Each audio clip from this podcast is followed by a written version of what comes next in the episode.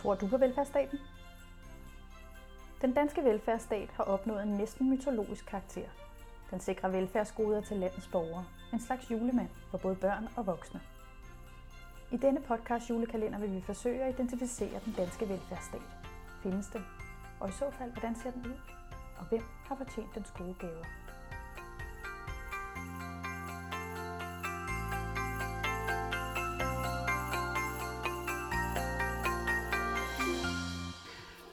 Der har været mange diskussioner af, hvorvidt en universel og forholdsvis generøs velfærdsstat som den danske er en forudsætning eller et benspænd for at skabe dygtige og risikovillige iværksættere. Fortalere for en universel skandinavisk velfærdsmodel argumenterer for, at et stærkt sikkerhedsnet er en forudsætning for at skabe den nødvendige risikovillighed hos potentielle iværksættere, mens tilhængere af en mere liberal velfærdsstat argumenterer for, at velfærdsstaten passiviseres, så vi ikke udnytter vores innovative potentialer. Det er dagens tema, hvor vi taler med den danske iværksætter Martin Thorborg. Velkommen til, Martin. Tak skal du have. Martin, du har jo været iværksætter både i Danmark, som står for mm. den her skandinaviske velfærdsmodel, men også i USA, som mm. øh, måske repræsenterer mere sådan en liberalistisk minimal mm. velfærdsstatsmodel. Hvordan står du i dag? Tror du på den danske velfærdsmodel? Mm, ja, som udgangspunkt gør jeg. Øh, det vil jeg helt klart sige. Øh, jeg, er, jeg er glad for og stolt af, at vi har et samfund, som, øh, som på mange lederkanter i hvert fald tager sig af, af de svage og giver øh, så vidt muligt lige muligheder for alle til at forfølge deres drømme. Øh, og det synes jeg faktisk, at vi gør rigtig, rigtig godt i Danmark. Og jeg tror også, hvis vi, øh, hvis vi kigger ud fra et, øh, et sådan erhvervsmæssigt synspunkt, øh, er der mange fordele ved det. Altså både det, at, øh, at man sikrer sig, at, at folk får en ordentlig uddannelse, og vi har øh, god infrastruktur. Øh, hvis vi skal kigge på det, så overordnet set fungerer Danmark jo, jo godt. Altså dan, danskere er meget trygge mennesker kontra folk i USA. Man skal ikke sidde med amerikanere særlig længe, før at, øh, at, at deres patriotisme øh, krakelerer, og de basically bare er hammerne bange for, for, for morgendagen. Og det er jo nok også en af årsagerne til, at vi ofte er blandt verdens øh, lykkeligste mennesker.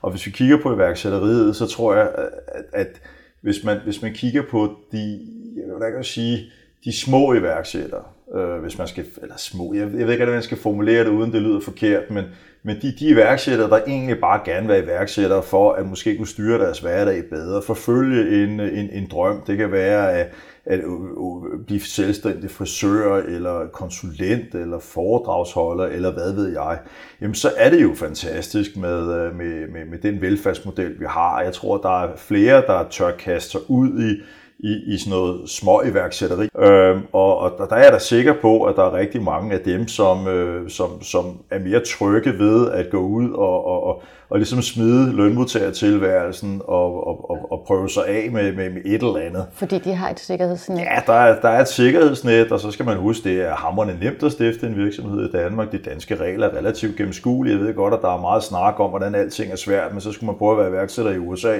Altså bare skattedelen i USA er jo fuldstændig uoverskuelig for privatpersoner, mens man i Danmark er, altså, så har man nærmest det hele selv altså udfyldt fra staten af. Tænker du, at velfærdsstaten har en anden rolle i dag, end den havde for 20-30 år siden, hvis vi skal fortsætte med at have økonomi til at sikre folk og de velfærdsgoder, vi altså, har i dag? Der er masser af udfordringer. Man snakker om ældrebyrden og så videre, så videre, men til gengæld synes jeg også, man skal se på, at den teknologiske udvikling spiller jo den anden vej trods alt. Så jeg tror, jeg, tror, jeg tror, det er helt umuligt at forestille sig, hvad der kommer til at ske. Jeg tror bare, det, at vi er fælles om, at, at vi gerne vil have en velfærdsstat, øh, der tager hånd om, om svage i vores samfund, det tror jeg er, er, er et grundprincip, som er utrolig sympatisk, og samtidig øh, også det, der giver den tillid, tillid vi har imellem øh, Øh, os danskere, der gør igen, at vi faktisk har et meget smidigt samfund. Så, så, så, det, så, var, så man kan sige, at det var meget den gode ting.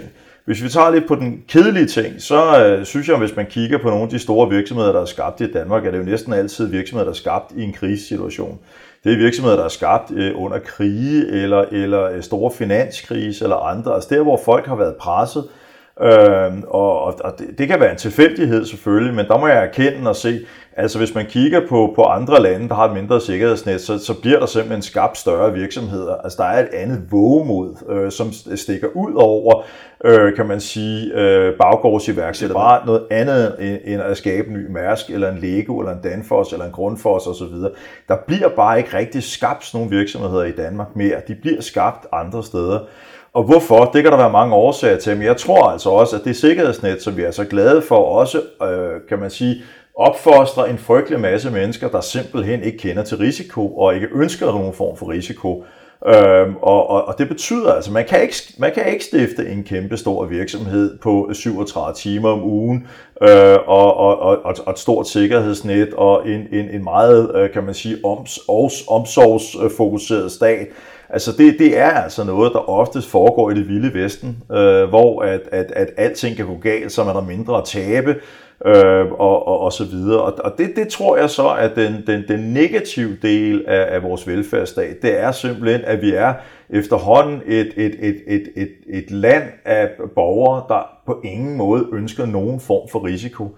Og det er et problem, når man skal skabe nye store virksomheder. Så en øh. udfordring i dit perspektiv, det vil være, hvordan man bevarer tillid og tryghed, og samtidig en risikovillighed, hvis man øh, skal klare sig i et globaliseret konkurrencesamfund med lidt større Ja, men det kan jo også godt være, at, at altså igen, øh, altså man, man ved jo aldrig, hvad der kommer til at ske i fremtiden. Det kan jo også bare være, at, øh, at, at vi kan undvære de store virksomheder. Altså i dag vil det være rigtig svært, men det kan jo også godt være, at, at at vi kan lave et samfund med en masse mindre og, og, og mellemstore virksomheder, der, der kan gøre det ud for uh, de store virksomheder. Det skal jeg jo ikke kunne sige.